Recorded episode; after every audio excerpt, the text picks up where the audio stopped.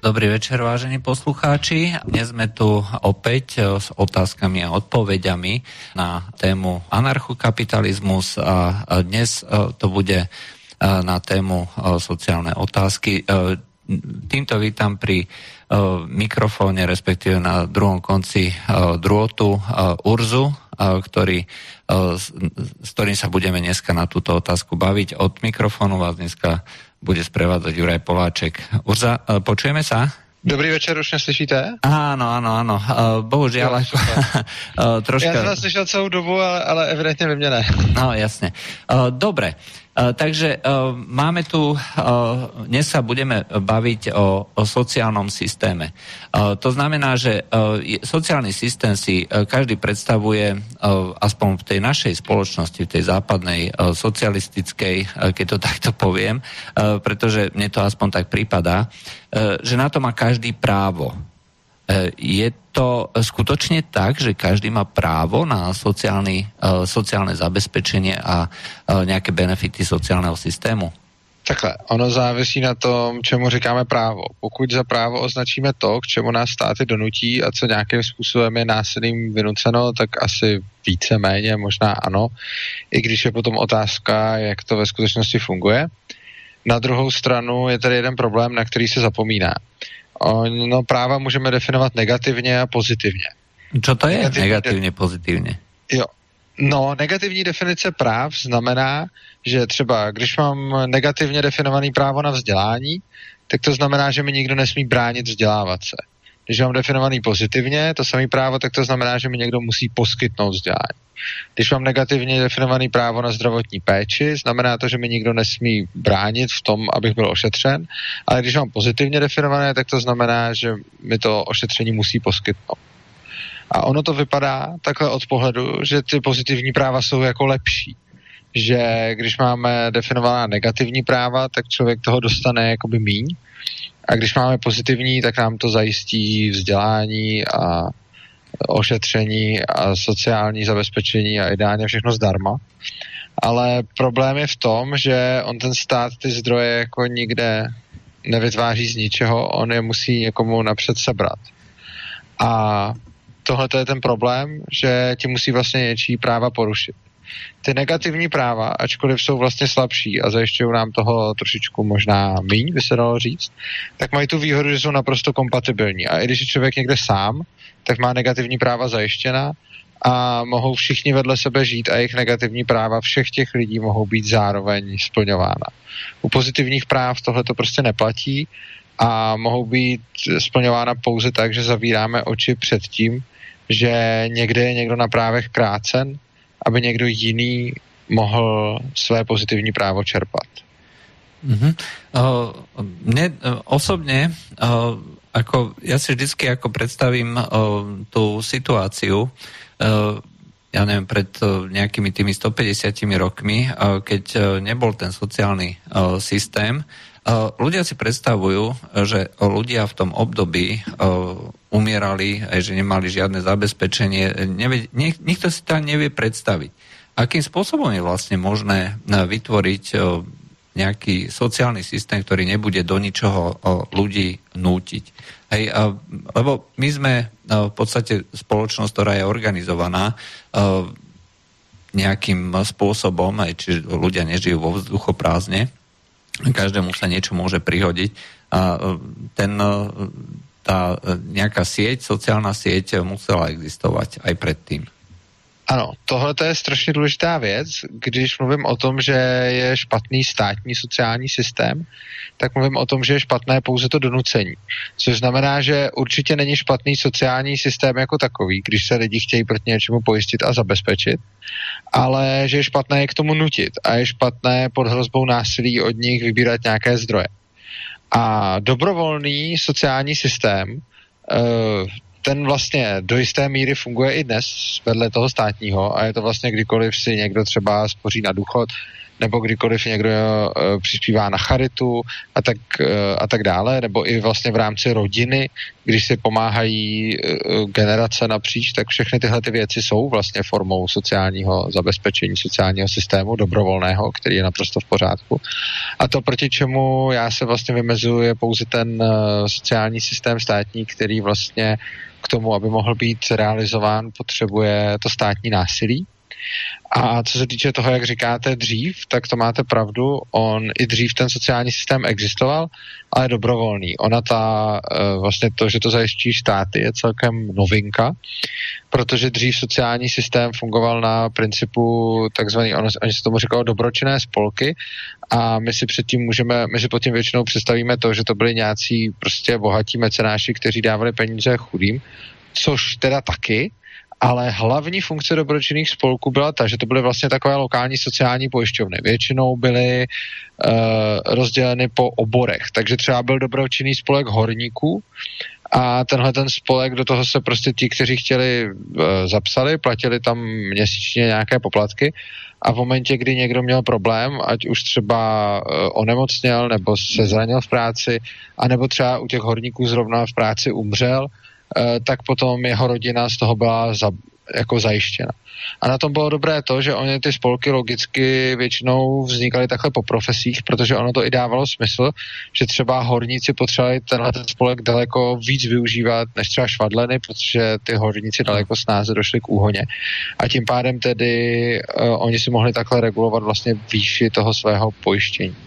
A strašně důležitá věc je, vy jste mluvil o tom, že lidi si eh, představí, že dříve třeba eh, byla bída a tak podobně a že to nefungovalo. Ale prosím vás, ona to není úplně pravda, respektive je pravda, že byla bída a někteří lidé neměli co jíst a podobně. Akorát, že to byl celospolečenský jev, to nebylo, že by selhával ten sociální systém. Ono prostě bohatství společnosti se celkově zvyšuje. Takže teď žijeme v mnohem bohatší společnosti, než v jaké se žilo třeba před stolety nebo před dvěma stylety a tak dále. A tím, jak ta společnost bohatne, tak dneska už je jídlo strašně levný statek. Právě díky kapitalismu dneska už si to jídlo může vlastně i každý vyžebrat, protože jídlo na den stojí desítky korun, což si většina lidí vydělá za prostě ne, třeba jako necelou hodinu práce. Zatímco dřív musel ten člověk třeba pracovat celý den, aby se najet. No a tímhle tím způsobem, že vlastně je teď eh, levnější potraviny, levnější všechno, tak ta společnost je bohatší a dřív byla celkově chudší, což ale neznamená, že se nepřerozdělovalo, ono se přerozdělovalo dobrovolně a ty spolky tam nějakým způsobem fungovaly a to sociální zabezpečení taky, ale nebylo to tak, že se měli špatně jenom ti nejchudší, oni se měli mnohem hůř i ti bohatší. Eh, vlastně i tehdejší, já nevím, střední třída nebo prostě takový ten průměrný člověk, zdaleka nejenom ten chudák, měl prostě občas problémy s jídlem a neměl to takhle úplně v pohodě, jako dneska my, že si můžeme vybírat. Takže eh, je třeba nesměšovat dohromady to, eh, že máte nějakou chudší společnost, ve které samozřejmě se dějí věci, že lidi občas nemají co jíst. A to i kdyby tam měli přerozdělování jako povinný ze státu, tak stejně jim to nějak nepomůže, protože tam prostě nebylo dostatek potravin, nebylo tam dostatek prostě celkově pro nakrmení celé té společnosti. A oproti tomu dnes, když je velká hojnost a jsme mnohem bohatší, tak uh, si ti lidé můžou uh, daleko snáze to jídlo obstarat a to i ti naprosto nejchudší, třeba žebráci. Dokonce neumírají dneska, jako vidíme to, že neumírají hlady ani ti, kdo vlastně od toho státu žádnou pomoc nepobírají. Ono jako hodně lidí pobírá, ale pak máte různé bezdomovce a podobně, kteří prostě nepobírají a ti lidi si samozřejmě nežijou nějak bohatě, ale stejně v našich zeměpisných šířkách a v naší tady kultuře a civilizaci v této době vlastně nikdo neumírá hlady, protože by neměl na jídlo, protože byť i jenom vyžebrat na to jídlo uh, se dá celkem uh, bez problémů, prostě protože to jídlo je díky kapitalismu hrozně levné. No. V každém případě ľudia, ktorí uh, prispievajú alebo teda považujú za normálne, že štát im zoberie tie peniaze.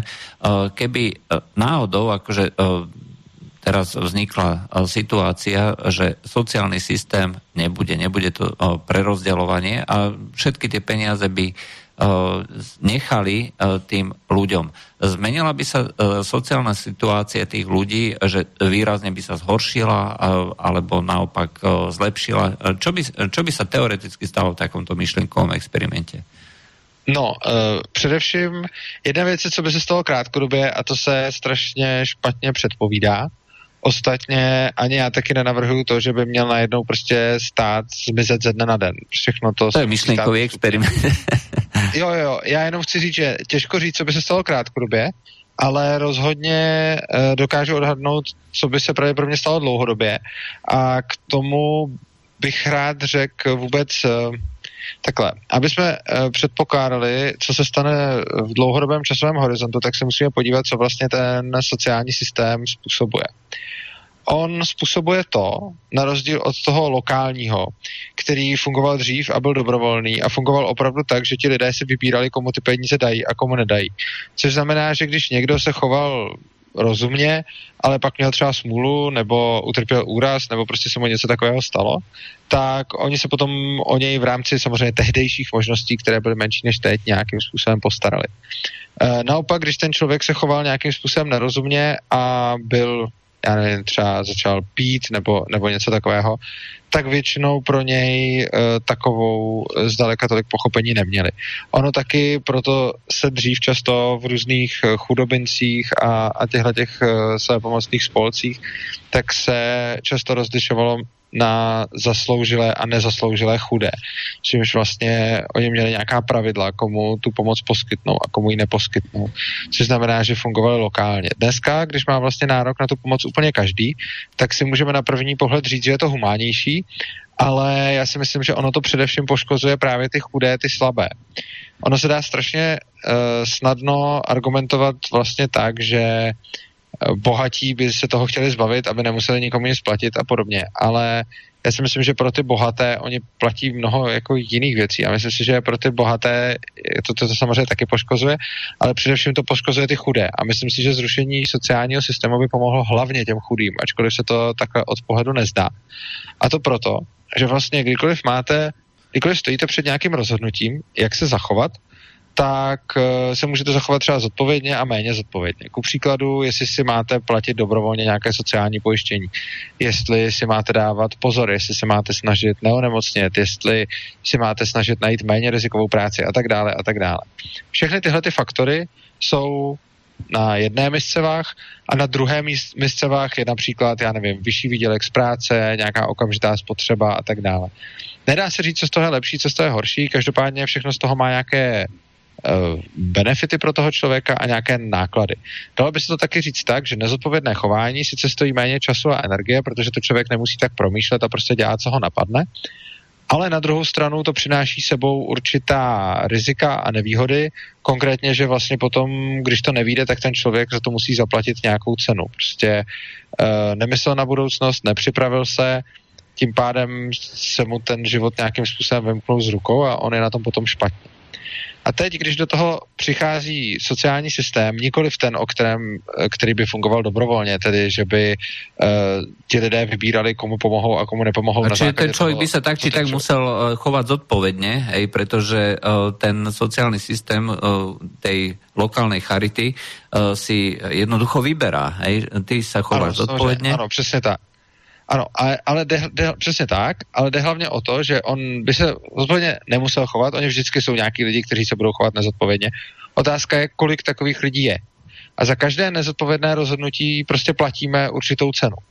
A teď, když řekneme všichni paušálně a dělají, co dělají, tak mají prostě nárok na sociální bydlení a, a jídlo a to a ještě dovolenou a Bůh ví co všechno, tak v tu chvíli vlastně říkáme těm lidem, i když se chováte nezodpovědně a svým přičiněním si strašně pokazíte život, tak to vlastně nevadí, protože my to za vás napravíme. Ty, ty škody, které ponesete, nebudou tak značné. Prostě nebudete tolik trpět následky svého špatného rozhodnutí.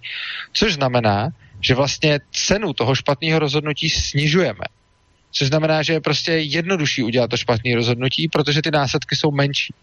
A kdykoliv zmenšíme následky, tak je naprosto logický a racionální jednání, že se ty lidi začnou chovat méně zodpovědně. Jo, je to úplně jednoduchý. Když byste se měl rozlídnout na silnici a víte, že když se nerozlídnete, tak umřete, no tak v takovém případě se budete rozlížet a bude mnohem víc lidí se rozlížet, než když byste věděl, že, se tam, že tam vejdete, ale jezdí tam molitanový auta, který vám nic neudělají. To byl jako příklad. Ale chci tím říct, že v momentě, kdy máte, kdy máte snížený to, jako snížený postih, který se vám stane, když se zachováte špatně, tak máte mnohem menší motivaci přemýšlet o tom, jak se vůbec chováte. No a teď je problém. Ještě, a tohle je samo o sobě ten velký, jako ta velká odpověď, že když by se ten sociální systém zrušil, tak ty lidé se chtě nechtě začnou chovat mnohem zodpovědněji a začnou vychovávat děti k mnohem zodpovědnějšímu jednání. Ale on je tady ještě jeden problém a ten je strašně moc spojený s demokracií. Problém, když se tohleto všechno, ten sociální systém, ještě navíc odehrává v demokracii, kde ti lidé mají volební právo, tak dochází k něčemu, čemu já říkám eh, smrtelný cyklus demokracie a funguje to přibližně následujícím způsobem. Nějaký politik slíbí voličím ochranu proti ním samým, proti jejich chybám. Eh, slíbím, že když si svůj život úplně podělají i klidně tím, že prostě byli nezodpovědní a všechno, takže on jim nějakým způsobem pomůže. Tímhle tím on získá nějaký hlasy a když získá ty hlasy, tak začne tuhle tu politiku nějakým způsobem prosazovat. Což znamená, že vytvoří samozřejmě víc státních zaměstnanců, protože se o to všechno musí někdo starat, vytvoří víc závislých lidí na státu, to je strašně důležité. Všichni ti, kterým ten stát pomáhá, jsou na něm najednou závislí. A začínají být nezodpovědní. Takže těchto těch lidí přibyde. No a tihle všichni potom zase budou volat po další ochraně. Logicky, protože tím, jak se stávají nezodpovědnějšími, chtějí, aby je ten stát ještě více chránil. Ano, mají volební no, právo. přesně tak, mají volební právo.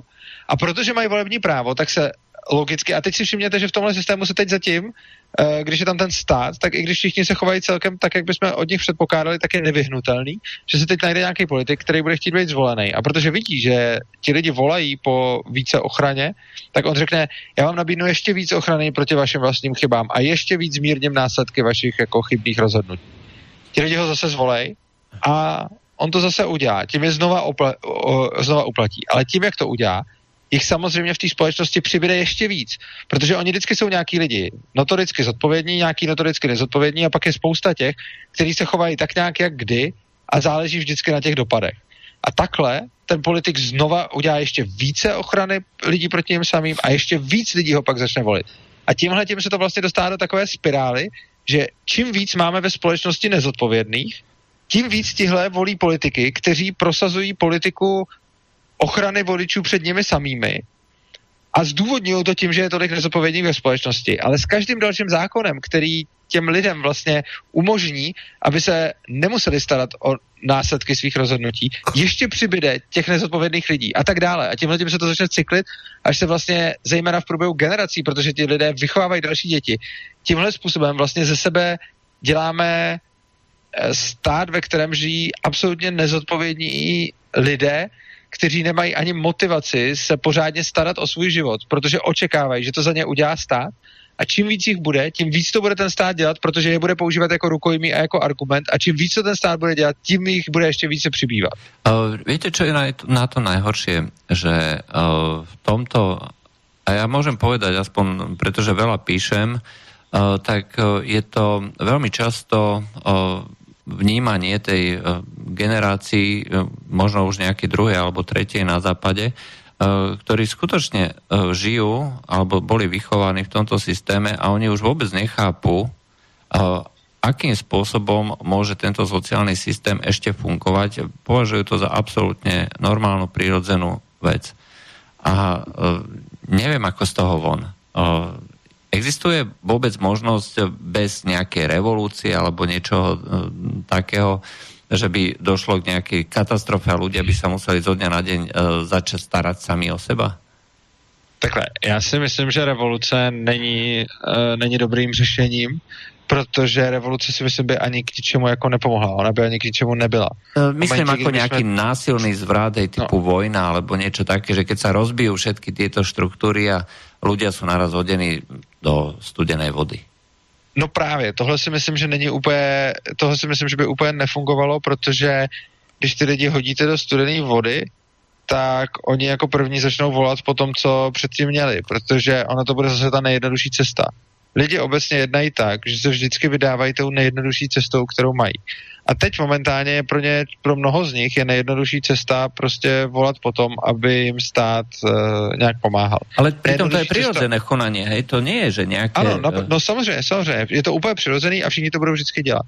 A teď naprosto přirozeně volají o tom, aby jim stát pomohl, už proto, že vymýšlet, jak to udělat jinak, je prostě složitý.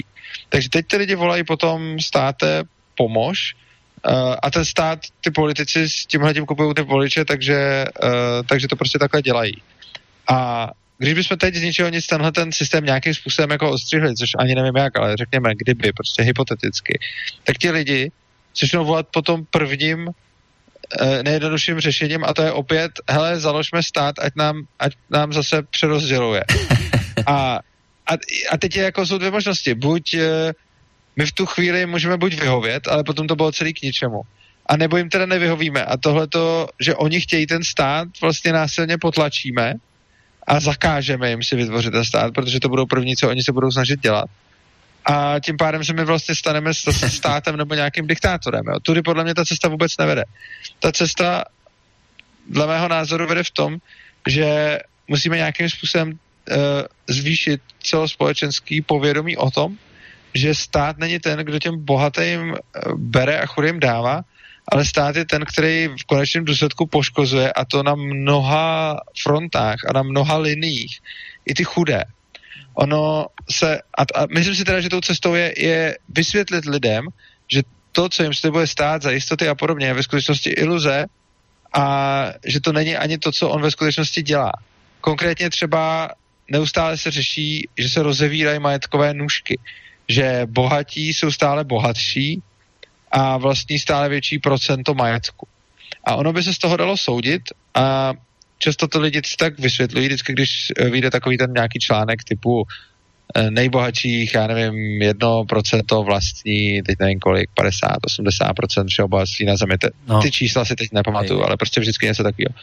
A ty lidi si nějakým způsobem myslí, že čím víc procent ti bohatší vlastní, tak tím chudší jsou ti chudí. Jakože si říkají, když ti bohatí tolik bohatnou, tak uh, to dělají na úkor těch chudých a ti chudí vlastně teda tolik chudnou. Ale ona to ve skutečnosti není pravda. Ono to ve skutečnosti je tak, že když máte ten kapitalismus, tak bohatne celá ta společnost, akorát prostě logicky někteří bohatnou rychleji než jiní. Což je ale přirozený důsledek nějakého vývoje a nějakého zvyšování bohatství ve společnosti. Protože dejme si příklad, jak se zvýší bohatství ve společnosti. Řekněme, že někdo třeba e, masově rozšíří nějaký vynález. Nějaký podnikatel přijde, vezme vynález, řekněme třeba ledničku. Tak do té doby všichni lidi dělali to, že prostě tam byla nějaká práce, že tam byli ty ledaři, kteří prostě dolovali někde ten led, pak ho nosili lidem do sklepů a oni si tam dávali ty potraviny.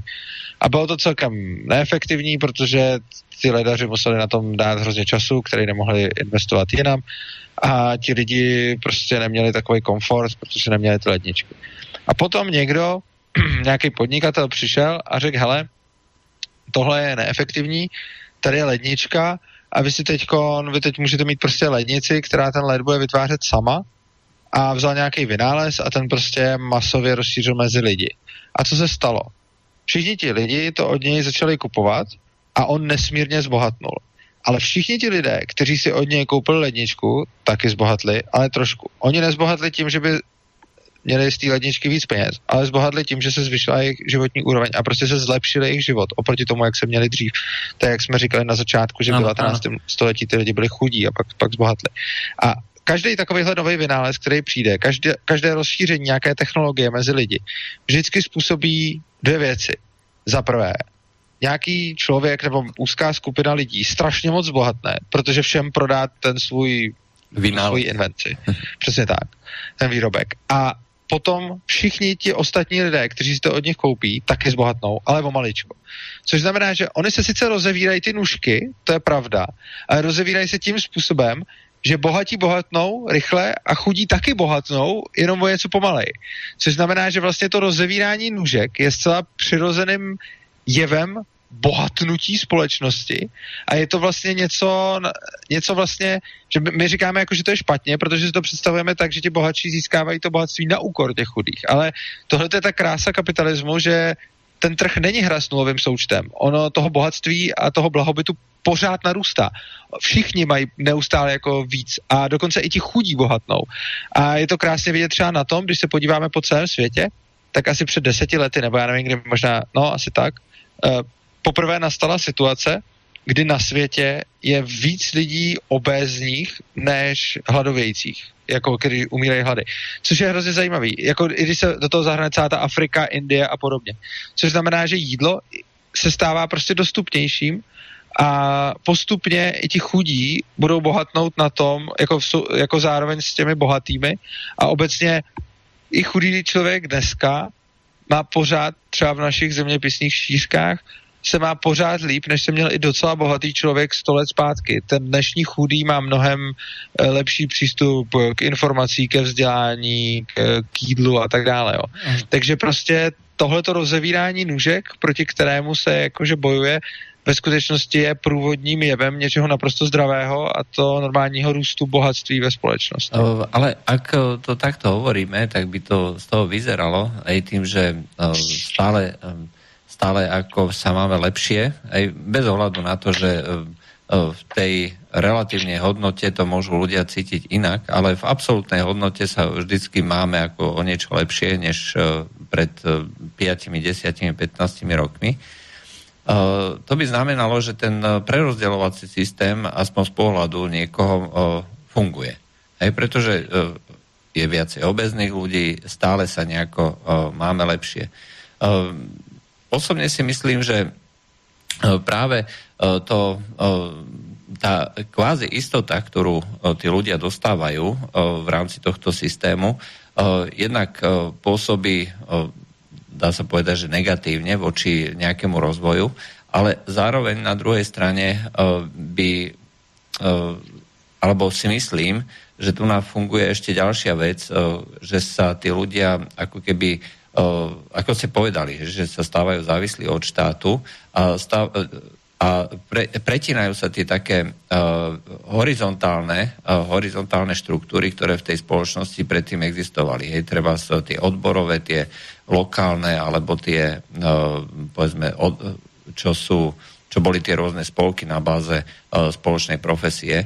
Uh, teraz všetci idú po tej vertikále, hej, to znamená, je, ja som uh, ako osoba, aj pýtam si peniaze od štátu a to si myslí, že uh, tú spoločnosť ako takú dehumanizuje a v konečnom dôsledku uh, to bude mať negatívne následky. Já si netroufám úplně tvrdit, co společnost dehumanizuje, ne, nebo tak, protože to je určitě hrozně subjektivní. Ale k čemu bych se vyjádřil je, jak jste říkal, eh, že vlastně eh, někdo může namítnout, že ten sociální systém vlastně funguje, protože bohatneme. Já si myslím, že fungujeme, že bohatneme navzdory tomu sociálnímu systému a jednak eh, by to plynulo z nějaké ekonomické teorie, ale to většinou ty lidi nepřesvědčí, ale ono se stačí podívat na nějaké konkrétní historické příklady. Eh, já uvedu jeden příklad, který je strašně často uváděn socialisty vlastně pro opak, ale já ho vždycky uvádím jako krásný příklad toho, co tvrdím já, a to je Švédsko. A to Švédsko je země, která dřív byla, uh, jako byla například hrozně chudá, pak tam zavedli fakt jako divoký kapitalismus, strašně moc bohatli, byli vlastně druhou nejbohatší zemí světa po Spojených státech. Nějakou dobu se takhle drželi. A potom začali stále zavádět více a více socialismu a začali ne úplně chudnout, ale začali je předbíhat jiné země, čili začali se relativně ten jejich růst zpomalil. Víceméně by se dalo říct, že uh, ty země původně byly kapitalistické, tím začaly strašně bohatnout a většinou, když tam zavedou ten socialismus, tak eh, potom v důsledku toho chudnou. A je to vlastně tak, že my jsme teď už tak bohatí díky kapitalismu, že si můžeme už i dovolit ten socialismus. No, to som v podstate aj eh, chcel povedať, hej, že uh, my vlastne zavádzame systém, ktorý je neefektívny, ale môžeme si ho dovoliť len preto, pretože tu nám bolo nahromaždené dostatočné množstvo toho bohatstva z predchádzajúceho povedzme vývoja kapitalizmu. A tým pádom ale to, sa to môže robiť alebo sa to môže rozvíjať len do nejakého času a budú musieť prísť nejaké korekcie a pokiaľ si pamätám, tak vo Švedsku, kde tá progresívna daň brala tým ľuďom až niekedy, ja neviem, 90-95% celého zárobku nakoniec museli eh, z tohto eh, divokého socializmu, keď tak eh, poviem, nakoniec zredukovať, aby vôbec dokázali, dokázali fungovať, pretože keď sa zoberú všetky financie všetkým tým ľuďom, tak nakoniec nie je stimulácia. A... No jasně, tak na to většina lidí řekne, že vlastně je jako špatný brát v 99 nebo 90%, ale že... že stačilo 60. Jako rozum, přesně tak, no. Ale ono, ono celkově prostě si myslím, že ta výška už je samozřejmě, ta, ta, ta výše té daně už samozřejmě jako je nějakým způsobem závislá na, na, na té zemi a závisí, jak moc je bohatá, jestli si to může dovolit, tedy vždycky se to nějak vybalancovat. A já si myslím, že vlastně dokud bude nějakým způsobem aspoň částečný kapitalismus, což teda máme aspoň částečně, tak si v důsledku toho ten stát nějaký ten socialismus dovolit může, Uh, bohužel, uh, tak dlouho, dokud lidi s tím budou souhlasit. To je to, na co jste se ptal předtím, že vlastně uh, jakým způsobem s tím něco udělat. No, já říkám právě vysvětlit těm lidem, aby pochopili, že stát daleko víc ještě pomáhá spíš těm bohatým, než těm chudým. Jo. Ono, ono je tu pak ještě jeden problém, a to je, řekněme, ten stát toho chudého člověka dostane do strašně špatné pozice. E, když je někdo, kdo je třeba, když je nějaký miliardář, tak ten má díky státu neuvěřitelné výhody nad, e, nad ostatními. On nemá samozřejmě i díky těm svým penězům, ale díky státu to má mnohem snažší. Jednak si může vlastně s takovým penězi i tvořit nějakým způsobem legislativu, že on bude ovlivňovat politiky, anebo i jako oficiálně lobovat, anebo si sám založí nějakou politickou stranu nebo něco takového. a začne prosazovat, tak, a začne prosazovat zákony, které prostě potřebuje, to je jako jedna možnost. A vidíme to krásně v České republice, kdy vlastně náš předseda vlády je jeden z nejbohatších lidí tady a bere, bere miliardové dotace od státu, teoreticky od toho státu, který by měl pomáhat chudým, ale on si od toho státu bere neuvěřitelné prachy, ačkoliv je to vlastně jeden z nejbohatších. Takže tohle je, je jako, tohle je jedna věc. No a druhá věc je, že potom, teď, když máte jako menší firmu, ne, než je ta obrovská, tak ta obrovská proti ní může dělat nekalé konkurenční boje a ono prostě stačí, abyste řekli, když ta ono to může být i dobrý úmysl, nebo no dobrý. Prostě ta velká firma může požadovat, řekněme, nějaké, já nevím, nějaké regulace na to, aby byla třeba zaručena nějaká kvalita nebo nějaké postupy a podobně. A ta velká firma, ať už ty zákony změnila sama, protože to tak chtěla udělat, nebo ať ty zákony prostě někdo navrh v dobré víře, někdo úplně jiný.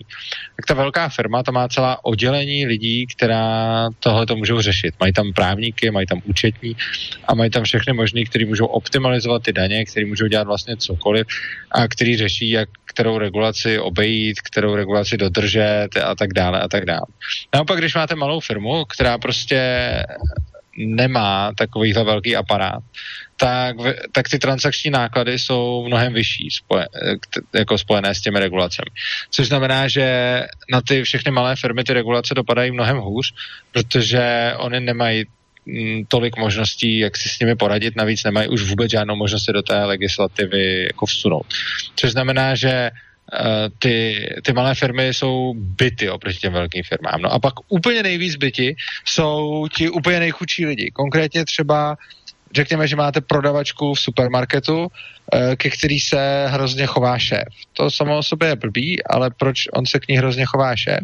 No, on se k ní chová šéf blbě, protože může, protože za rohem stojí dalších deset prodavaček, který může vzít na její místo. Ano. Je to krásně vidět na trhu práce třeba s programátory, eh, kde je jich málo, takže tam vlastně ten zaměstnanec má lepší vyjednavací pozici než ten zaměstnavatel, takže všichni zaměstnavatelé se chovají k těm zaměstnancům hezky, těm, těm programátorům. A když ne, tak oni přijdou.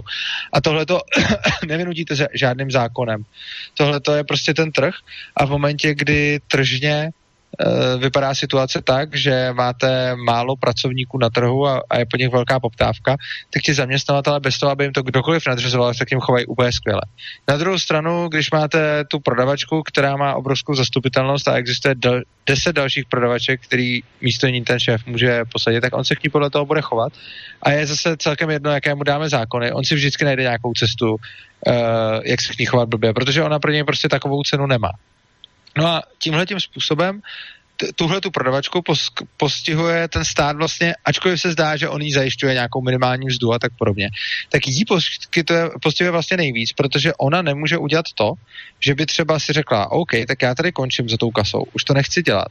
A to, co já půjdu dělat, je to, že si otevřu stánek s gulášem, nakoupím si maso, uvařím guláš, nakoupím si pivo, půjdu se postavit na ulici a začnu to tam prodávat. Proč? No protože k tomu, aby tohle to mohla udělat, tak uh, musí si založit eh, živnost, uh, založit si, splnit milion hygienických předpisů. Ano, elektronickou pokladňu v Česku. Přesně tak. Musí elektronicky evidovat své tržby, musí si tam dát kasu, musí uh, mít účtenky, musí to danit, musí mít nějakou účetní. Teď nedej bože, když chce ještě někoho zaměstnat, tak je tam ještě jako milion regulace na toho zaměstnance. A on, ona vlastně tohleto Eh, tím, že je tam těch, ta obrovské množství regulací, které na první pohled vypadají, že jako jsou pro zaměstnance proti zaměstnavatelům, tak my jako zapomínáme, že ti zaměstnanci a zaměstnavatele nejsou jako bytosti z různých dimenzí. To jsou potenciálně ti samí lidé. A čím víc my zregulujeme uh, zaměstnavatele, tím víc lidí bude chtít být v zaměstnaneckém poměru. Takže dokonce i ta prodavačka, která chce fakt prodávat na té kase a nechce si otevírat stánek a nic takového dělat, tak i ta má horší pozici, protože jiná prodavačka, která by uvažovala o tom, že si otevře stánek s párkama a bude prodávat na ulici, tak tahle ta ve stavu, kdy máme tolik regulací a ona pro ní není reálná možnost, že půjde a začne něco sama dělat, protože k tomu potřebuje posvěcení státu, které prakticky nedostane, tak v tuhle chvíli si ty obě dvě prodavačky konkurují a zhoršují tím svoji pozici a zlepšují pozice to, toho bohatého zaměstnavatele. Který si může dovolit regulaci. Prosím? Který si může dovolit plnit ty všechny předpisy Přes, regulace. Přesně tak, přesně tak. Ano, přesně. A kdyby ten stát tuhle tu regulaci uvolnil a řekl by, hele, ta prodavačka klidně kdokoliv si zítra může jít a uh, prostě může jít něco prodávat nebo něco dělat a řekněme pro začátek třeba by mohl dát, kdo to vydělá méně než milion ročně, tak nemusí z toho platit dáně nebo a nemusí mít ani účetnictví, nemusí mít vůbec nic. Prostě může jít a začít to dělat, nemusí se ani registrovat, nemusí mít žádný živnost, jak a nic se na něj nevztahuje. Tak v takovémhle případě by ti lidi prostě, když je ta práce bude hodně štvát a budou nekvalifikovaní, tak začnou něco dělat, začnou nabízet nějakou službu, začnou se nějakým způsobem živit, protože tam nebude nad nima ten obrovský strašák té byrokracie, nebude jim neustále hrozit, že když nezaplatí daně, tak budou v háji, nebude to takový to, chci začít podnikat a teď vůbec nevím jak, protože dobře, tak je, jako když je člověk vzdělaný a něco tuší, tak asi si to i umí zjistit, umí používat internet a, a umí a zjistit si, co vlastně potřebuje k tomu, aby si založil jako SROčko. Jenže přesně to je to, že stát jakoby tvrdí, že chrání ty nejslabší, ale právě ty nejslabší a ti nejméně schopní, tak pro ně je tohle obrovský problém, jo, protože pr- oni, oni ani nevědí pořádně, co mají dělat, aby, něco, aby prostě se nějak začali živit. No. A když by ten stát řekl prostě, ale můžete klidně jít uh, na tu ulici a, a dělat si tam, co chcete, nebo můžete, nemusíte prodávat u stánku, můžete, já nevím, dělat opraváře nebo cokoliv takového, bez toho, abyste se kdekoliv evidovali, kdekoliv to danili a nemusíte dávat žádné účtenky. Tak v tomhle momentě se mnoho lidí, kteří jsou teď zaměstnaní, stanou prostě buď živnostníky, anebo dokonce začnou i někoho zaměstnávat. A v ten okamžik se vlastně stane to, že teď je na trhu práce málo zaměstnavatelů a moc zaměstnanců. Ale to je právě důsledek té regulace zaměstnavatelů. V momentě, kdy ta regulace se poleví, tak z mnoha momentálních zaměstnanců se stanou zaměstnavatelé nebo živnostníci a tím pádem se změní ta nabídka a poptávka a stane se jako ne v takové extrémní míře, ale podobně jako teď vidíme u těch programátorů, že když je těch programátorů prostě málo, a těch jejich, eh, těch jejich zaměstnanců je, eh, těch, těch jejich zaměstnavatelů je prostě víc než eh, prostě jejich, jejich víc, takže, si, takže musí předcházet. Musí se k ním chovat dobře. No a tím by se ta situace podobným způsobem posunula vlastně všude. Takže tady takový paradox, že říkáme, že stát chrání ty chudý a že říkáme, že ochrana zaměstnance ale ona ochrana zaměstnance v konečném důsledku poškozuje právě toho zaměstnance, protože tím, že zregulujeme zaměstnavatele, tak bude méně zaměstnavatelů a více zaměstnanců a tohle, ta tržní síla, je daleko silnější než jakákoliv regulace. Protože zákon státu, oni vždycky dokážou nějak obejít ti zaměstnavatelé. Oni si vždycky najdou cestu, jak vlastně eh, těm zaměstnancům třeba platit málo a podobně, protože vždycky to nějak jde, protože mají tu lepší vyjednávací pozici. Ale to, co oni neobejdou, je ten zákon trhu. Ten oni prostě neobejdou, protože v momentě, kdy bude prostě zaměstnanců málo, no tak ti zaměstnavatelé si je budou muset předcházet a chovat se k ním hezky, úplně bez ohledu na to, co jim říká zákon. V každém případě, no bavíme se o sociálním systéme, má to obrovský dopad, protože v, tam, v takomto systéme, který je jako ten welfare systém, či ten opatrovatelský systém, ako máme dnes, čím viacej štát prejavuje záujem o to, aby sa postaral o tých chudých, o tých bezvládnych a tak ďalej, tak vidíme, práve na týchto príkladoch, že uh, práve táto uh, maximálna starostlivosť, stále sa zvyšujúca starostlivosť a snaha o zvyšovanie sa starostlivosti naopak vedie v konečnom dôsledku zákonite k tomu, že sa znižuje počet zdrojov a zvyšuje sa práve počet tých odkazaných. Ano, to taky. A já si ale myslím, že jako, určitě máte pravdu, s tím souhlasím, ale myslím si, že to snižování počtu zdrojů není tak zásadní. Uh, to, že se snižuje počet zdrojů, je sice pravda, ale stejně my žijeme v hrozně bohaté společnosti, pořád bohatneme a bráno z tohoto hlediska si ten socialismus jako vlastně můžeme dovolit. Ten reálný problém, díky kapitalismu si můžeme dovolit ten socialismus, to je takový paradox. Ten reálný problém, jako tam vidím vlastně dva. První je ten etický problém vůbec někoho násilím nutit k tomu, aby někomu něco jen tak platil. Jo, to je to mi přijde strašně neetický. Ale potom druhý problém je v tom, že ono to, tahle ta podpora vlastně poškozuje ty příjemce a ono je to poškozuje jako v mnoha rovinách. Jednak prakticky, jak jsme si tady říkali, ale ono je to poškozuje i způsobem myšlení. Ten, ta věc byla, že dřív uh, si ti lidé museli nějakým způsobem, když teda někdo selhal, tak musel někoho konkrétního žádat o pomoc. A co se potom dělo? No, když mu ten člověk tu pomoc nabídl, tak eh, ten chudej mu byl vděčný, ten bohatý měl dobrý pocit, že někomu pomáhá, protože byl taky oceněný, protože pomáhat reálně nemusel. A vlastně všechno to fungovalo na, na, na principu té dobrovolnosti. No a potom vlastně uh, hlavně v našich zemích uh, do toho hodil vidle Tomáš Garek Masaryk, a on roku 1919 řekl větu, kterou já ji tady mám napsanou, já vám ji přečtu. On řekl, v, České, v Československé republice nebude mít více místa stará dobročinnost, která byla vždy pokládána za milost, jež obdarovaného chudáka vždy ponižovala a jeho lidské vědomí otupovala. Na místo ponižující milosti stavíme dnes sociální povinnost. Tohle řekl a on to pravděpodobně myslel dobře, protože mu bylo líto těch uh, obdarovaných chudáků, kteří se ponižují, aby dostali ty peníze od těch bohatých. Jenže co už podle mě nedomyslel a spousta dalších lidí to ne- nedomyslí, je to, jak obě dvě ty skupiny poškodil. Jednak, když tu dobrovolnost toho dárce změní vlastně v povinnost, uh, tak ti dárci začnou vinit ty příjemce. Jo? V momentě, kdy jste jako bohatý člověk, který třeba si chce udržet společenský status a tak a chce se prezentovat jako hrozně hodný a dává peníze těm chudým, tak vy vlastně si děláte jméno na tom, že jste jako dobrák.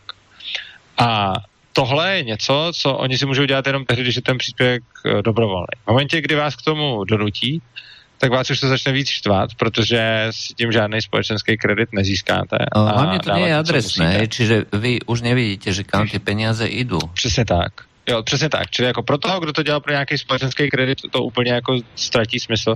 Pro toho, kdo podává, pomáhal jako z dobrý vůle, prostě proto, aby těm lidem fakt pomohl, tak ten přesně nevidí, kam ty peníze jdou, někde se prostě ztratí, někam se odevzdají na daních a pak se za ně kdo ví, co koupí.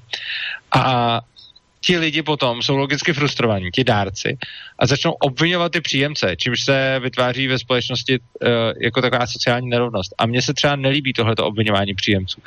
Uh, když eh, často lidi říkají prostě, že nadávají na ty Makačenka a tak podobně. A já si myslím, že oni se to úplně tak jako nemůžou, respektive to, že ten stát někoho okrádá a někomu jinému to dává, tak já bych úplně nevinil toho, kdo ty peníze dostává, ale vinil bych toho, kdo ty peníze bere, tedy nějaké ty politiky. a kto, za príčin, hej, že kto je vlastně ten, kto rozhoduje o tom, že uh, ten štát to zoberie hej, násilím někomu no, druhému? Přesně tak, no, takže tohle to jsou podle mě ty reální grázlové a nemyslím si, že bychom měli nadávat jako na takzvaná nemakačenka. Uh, já osobně, protože... pres, já mám přesně tento istý názor. Uh, ja napríklad, uh, u nás máme tie, hovorí sa že sociálne vylúčené spoločenstva, hej, väčšinou sú to uh, spoločenstva uh, uh, cigánov, a ja vôbec akože nehovorím o tom, že uh, títo ľudia zneužívajú ten systém. Naopak správajú sa úplne racionálne, úplne prirodzené a, a ten, kto hovorí, že sú neprispôsobiví, tak naopak uh, sú veľmi, veľmi prispôsobiví. Prispôsobili sa tomu, čo je najekonomickejšie. To je vlastně dobrý pohled, ano. Oni ten systém nezneužívají, oni ho vlastně využívají, no. A protože k tomu byl ostatně jako navržen. A to je jako jedna věc z hlediska těch dárců, že teda ti dárci začnou nesnášet ty příjemce a tím vzniká nějaké napětí ve společnosti. Ale pak je tady ještě druhý problém a to je na straně toho příjemce. Představte si, že vy teď skončíte nějak špatně, klidně to nemusí být ani vaší jako vinou, může to prostě může se něco stát a skončíte špatně. A teď máte člověka, který vám začne dávat peníze vy budete cítit obrovskou vděčnost a budete se snažit co nejrychleji postavit na nohy. Ale hlavně tomu člověku budete strašně vděčný. A když budete žít v, v pocitu, že cítíte vděčnost a snažíte se postavit na nohy, tak je to obrovská motivace. Vy nebudete cítit křivdu. Vy budete cítit, to je skvělý, že já od někoho něco dostávám a teď musím zamakat, abych eh, se abych se prostě někam posunul. A no, případně to vrátil namotivuje dokonce. něco se sebou dělat, no. namotivuje ho prostě začít, prostě co nejvíce snažit, protože on je osobně vděčný tomu svýmu, tomu svýmu dárci. Na druhou stranu, když se teda to změní, jak říkal ten Masaryk, a na místo ponižující milosti postaví sociální povinnost, tak teď najednou už to není něco, co by bylo úplně skvělé, že vám někdo dává. Vy na to máte právo. Ten stát vám řekl, vy jste na tom špatně, takže máte právo, abyste na tom byl dobře. A máte právo na to, aby vám ostatní něco dávali. Když vám tohle to řekne, a on to ten stát vážně říká, a tohle to říkají všichni, že když je vám špatně, tak máte právo, aby vám bylo dobře. A v tuhle chvíli, když jste takhle naučený, no tak za prvé, proč byste si měl vážit toho, co dostáváte? Je to vaše právo. A když máte na něco právo, tak vám to náleží a nemusíte si toho nějak vážit. A za druhé, je naprosto logické, že půjdete a budete si to právo ještě, ještě řvát, že vám nedávají dost. Protože předtím to bylo, že někdo byl tak hodný, že vám dává peníze a vy, když vám je nedá nebo, nebo, nebo něco takového, tak v tu chvíli prostě je nemáte a když vám je dá, tak jste, tak jste vděčný, protože na to právo nemáte, to je něco navíc. A když vám stát řekne, vy máte právo na to, abyste žili tak a tak, abyste měli to a to, takže vám tohle to řekne, tak vy, když to máte, no tak nejste určitě vděčný, protože máte jenom to, na co máte právo, nechcete nic víc. A když to ale nemáte, tak je to najednou hrozně špatně. A když to nemáte tak, jak si to představujete, tak začnete obvinovat ostatní, že vám to nedávají, protože vám bylo řečeno, že vám to vlastně náleží.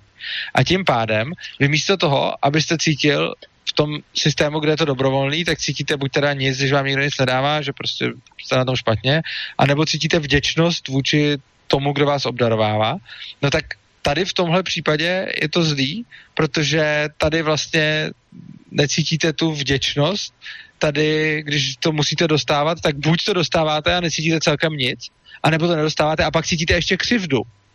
Jo, takže ten stát vlastně ještě i v těch chudých vyvolává pocity křivdy a toho, že je jim ubližováno, což je pravý opak toho, co oni potřebují. Oni potřebují motivaci, oni potřebují, aby prostě oni potřebují být někomu vděční, oni potřebují mít tu snahu se o sebe začít starat. A já se jako nedivím, když eh, by mě někdo vychával od dětství, že mám na něco právo, aniž proto hnu prstem, no tak když to pak nedostanu, tak bych asi taky prostě byl naštvaný a rozhodně by mě to nemotivovalo nějakým způsobem se o sebe postarat. No, preto ja ako som to skeptický, čo sa týka vývoja, keď sa eh, vrátime do reality, pretože súčasne s týmto eh, povedzme interným problémom alebo interným vývojom tu prebieha aj mm, externý, eh, mám na mysli teda miešanie sa s inými kultúrami a pristahovalectvo a migrácia, kde tento náš pohľad, že máme na právo na sociálne benefity a sociálne nejaké prídavky a tak ďalej, tak je podstate ponúkané od začiatku tým ľuďom, ktorí vôbec nechápu aj celú históriu, ako to vzniklo, prečo to takto je a oni to nielen, že berú ako právo, ale berú to ako povinnosť, v niektorých prípadoch dokonca priam ako náboženskú povinnosť, že musia byť, musia dostať, musia mať toto všetko. A to už potom vyvoláva nielen sociálne pnutie, ale už aj reálne problémy s fyzickým násilím a podobne. Tady se mnou možná nebudete úplně souhlasit, ale já si myslím, že primárním problémem právě není to míšení kultur nebo něco takového. Já si právě myslím, že primárním problémem je ten sociální systém. Já si myslím, já si, že a já si myslím tiež, by... že, že, to je, jo, to je vec sociálneho jo. systému, hej, že ten sociálny systém je uh, svojím spôsobom uh, je na vine, uh, na vine tomu, uh, za prvé, že sem vôbec idú, hej, to je prvá vec, a za druhé, pokiaľ eh, by sa museli sami starať o seba, tak by s tým neboli vůbec žiadne problémy, hej, protože... No, uh, ano, já si přesně, přesně tak, já si myslím, že by bylo jako, že vlastně já si rozhodně nemyslím, že řešením uh, nějakých takových věcí je, já nevím, zavírat hranice a něco zakazovat a zakázat islám a podobně. Já si myslím, že tyhle ty věci k ničemu nepovedou. Myslím si, že to k něčemu povede, k co k někam povede a co je prostě cestou, je, hele, kdokoliv sem teda chce, tak uh, můžete přijít, ale potom nic nedostanete a musíte se o sebe postarat a neexistuje, že sem přijdete a někdo vám bude něco dávat, pokud on vám to sám dávat nechce. A v tuhle tu chvíli my nepotřebujeme potom žádnou univerzální centrální migrační politiku a tak podobně. My nepotřebujeme rozhodnout, jestli celá Česká republika nebo Slovenská bude někoho přijímat nebo nepřijímat. Prostě kdo chce, a je, já nevím, sluníčkář, tak ať si vezme k sobě domů, nebo nemusí to být domů, prostě ať nějak zaplatí klidně pobyt e, někomu, s kým soucítí a já si myslím, že je to naprosto jako v pořádku, když to platí ano, ze svého. A ten, kdo naopak nechce, no tak ať, ať nic neplatí, ať se na tom nepodílí a ať nemusí prostě nést ty náklady toho, jo. Takže já si myslím, že tohle celý má prostě řešení v té svobodné společnosti, kde, která je založena na vlastnickém právu a funguje to takovým způsobem, že prostě když někam chcete, tak ano, ale musíte teda mít souhlas, já nevím, majitele toho pozemku, někdo vás tam musí vzít a buď se o vás postarat, anebo vás třeba zaměstnat, abyste vydělali něco pro něj a on vám bude za to platit. Ale myslím si, že je naprosto zhoubný to, že ti lidi musí něco dávat a ono to potom vyvolává mnohem, mnohem víc jako problémů. Jo. Stejně jako třeba jsou různé antidiskriminační zákony a já si myslím, že ty antidiskriminační zákony vyvolávají jako spoustu naopak potom té nenávisti ve společnosti, protože... Vyšší diskriminaci, když to tak no. Já si třeba myslím, no, já si třeba myslím, že já, kdybych měl hospodu, tak určitě ne, neudělám něco, jako já nevím, černým nenalívám nebo něco takového. Mně to přijde hloupý, já jako nejsem rasista, e, rasismus se mi ani nelíbí, ale, a prostě e, při, a přijde mi prostě rozumný mít jako obsluhovat všechny, prostě každého zákazníka, kdo mi zaplatí, to hrát obsloužím.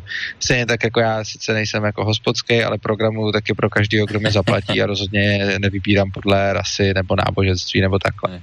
Na druhou stranu někdo má teda tu potřebu, já to tak nemám, ale chápu, že někdo tu potřebu má. No ale tak ten by podle mě měl mít tu možnost, aby si to dělal na svým po svým.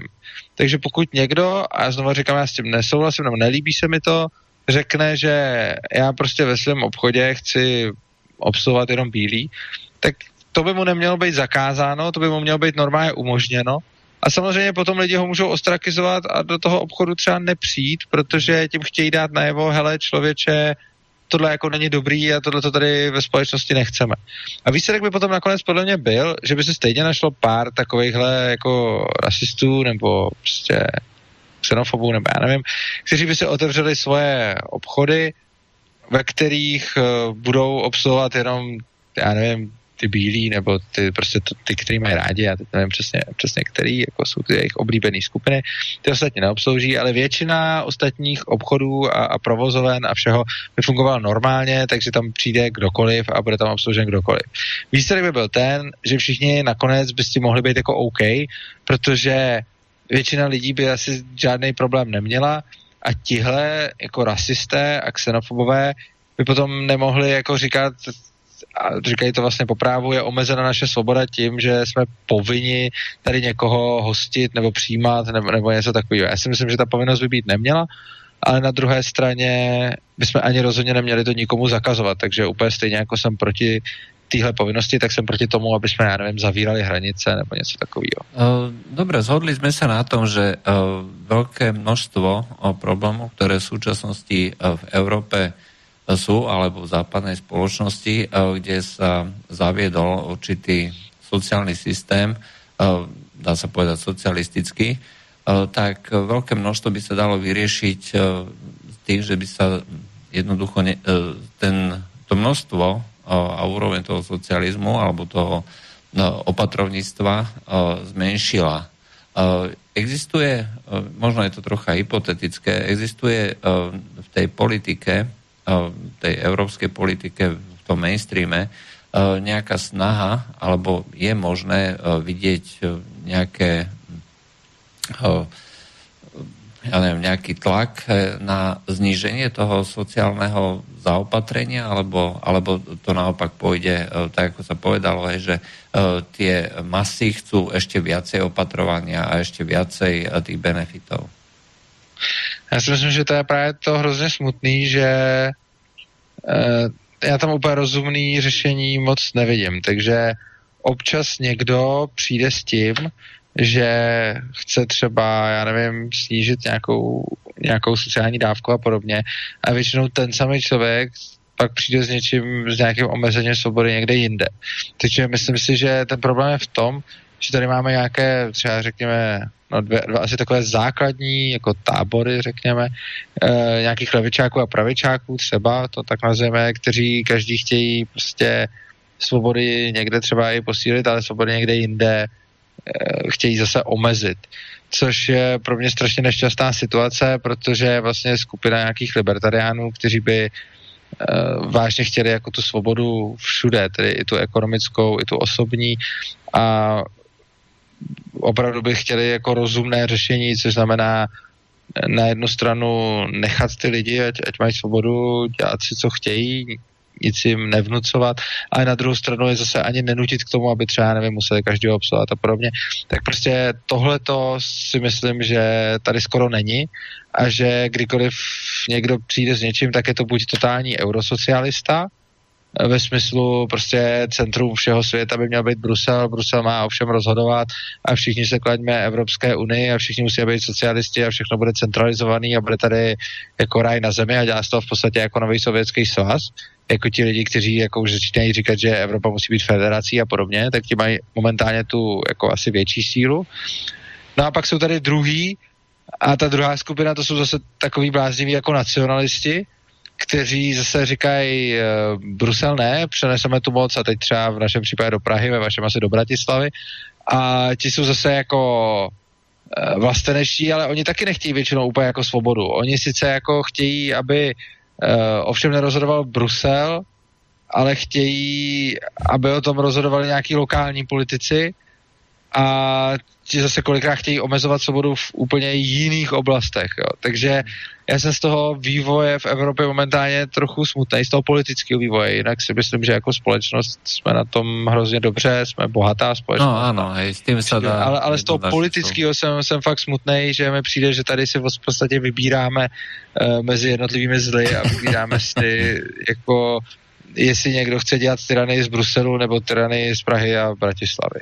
Mm, s tým uh, môžem skutočne uh, len súhlasiť. Uh, moja predstava spoločnosti nie je možno až taká voľná, libertariánska, skôr ako taká no, tá minarchistická, či nejaká úloha štátov by mala byť, pretože nežijeme v ideálnom svete a, a stále si myslím, že tu na nejaká úloha štátu ako nejakého zastrešovacieho orgánu by mala byť aj v tej sociálnej sfére, a, ale nie až takej sfére, alebo teda nie až takom rozsahu, ako je to dneska. Hej. V každom prípade ten vývoj sa dá porovnávať vlastne s tým, že ako si predstavujú ľudia povedzme tí libertariáni a ponúkajú nejaké tie modely, že ako by to mohlo byť a tá predikcia toho, že v porovnaní s toho, že my, povie, my hovoríme teraz, že keď spravíte takéto zabezpečenie, že sa situácia vyvinie takto a takto, tak sa mi zdá, že práve tí libertariáni majú ďaleko viacej týchto prediktívnych, úspešných, teda úspešných predikcí, lebo sa to stále zhoršuje. No, oni mají úspěšné predikce hlavně proto, že vycházejí z rakouské ekonomické školy a z nějaké deduktivní, eh, deduktivní metody, hmm. takže libertariáni v podstatě nestaví na tom jako většina ostatních lidí, kteří nějak tak emocionálně prostě k něčemu přijdou a řeknou si takhle to je, anebo teda v nejlepším případě se podívají na nějakou statistiku. Eh, libertariáni většinou používají rakouskou ekonomickou školu, která vychází vlastně z logiky a ona prostě funguje tak, že máme nějaké, že, že se prostě díváme na lidské jednání a pomocí logiky něco odvozujeme. Uh-huh. A nefungujeme na tom principu, že bychom si řekli, hele, tohle je teď moderní, tohle to dalo takový, takový teď výsledky, tak to budeme jako dělat, protože teď zrovna to vypadá dobře, ale to, je, tím se vlastně rakouská ekonomická škola strašně moc liší od ostatních. Ona zdaleka nedává odpovědi na tolik otázek, ale ty odpovědi, které dává, tak jsou vlastně pravdivé.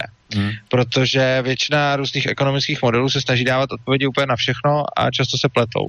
Rakouská ekonomická škola je vlastně to, co tady teď říkám, takže je to úplně stejný, jako jsem vám říkal u nějaké odpovědi, když jste se mě něco ptal. Ano. Že asi nevím, co se stane krátkodobě, ale můžu tak nějak říct, co se stane dlouhodobě, tak to je přesně o tom, že ta rakouská ekonomická škola prostě nedává tolik těch odpovědí, ale dobré na tom je, že ty, co dává, tak prostě platěj a proto se ti libertariáni, libertariáni s těmi predikcemi většinou nemílí, respektive nemílí se nikdy v případě, že opravdu zůstávají u té rakouské ekonomické školy a moc ji neopouštějí. V momentě, kdy začnou opouštět a přidávat do toho nějaké své úsudky, tak se samozřejmě mílí. Regulace a podobně. Stejně jako, no, ani ne regulace, ale myslím, že jako úsudky. Třeba Hej. Eh, když máme nějaký, nějakou, eh, třeba je strašně zajímavá rakouská teorie o ekonomickém cyklu, který jako ukazuje, proč dochází k nějakým těm uh, růstům a pádům, proč, proč vlastně je ten, je ta, jsou ty hospodářské krize a proč vůbec tady máme ten ekonomický cyklus, který často lidi považují za přirozený, ale on je vlastně uměle vyvolaný státem. A tohle to ta rakouská ekonomická škola krásně popisuje. Mm.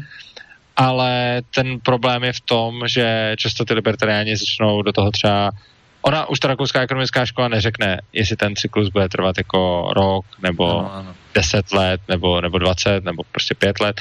Ona jenom vysvětluje, že a proč existuje. No a samozřejmě, když ty libertariáni potom začnou hádat, třeba, že to bude trvat tak jako tolik a tolik let, tak se občas se trefí, ale občas taky ne, ale co vlastně se zatím neukázalo nikdy, že by prostě historie nebo prostě realita nějak vyvracela. Uh, jsou vlastně ty věci, které jdou odvodit z té rakouské ekonomické. Dobre, tak to bylo, uh, to bylo dnešné uh, povídání o sociálnych, sociálnych témach. Myslím, že so sociálnou témou veľmi úzko súvisí zdravotníctvo, tak ja teda navrhujem aspoň, že by sme si mohli na budúcu, na budúce stretnutie o dva týždne Eh, skúsili rozobrať, eh, aké sú možnosti a aké sú povinnosti alebo práva, aj keď to takto zoberieme, eh, podľa anarchokapitalizmu, pokiaľ sa to budeme baviť o tejto téme. Skvěle, tak za 14 dní zdravotnictví a mějte se krásně a přeju hezký večer. Dobre, tak to bol Urza na, o, z Bratislavy vás zdraví a praje dobrý večer Juraj Poláček. Do počutia. Táto relácia vznikla za podpory dobrovoľných príspevkov našich poslucháčov.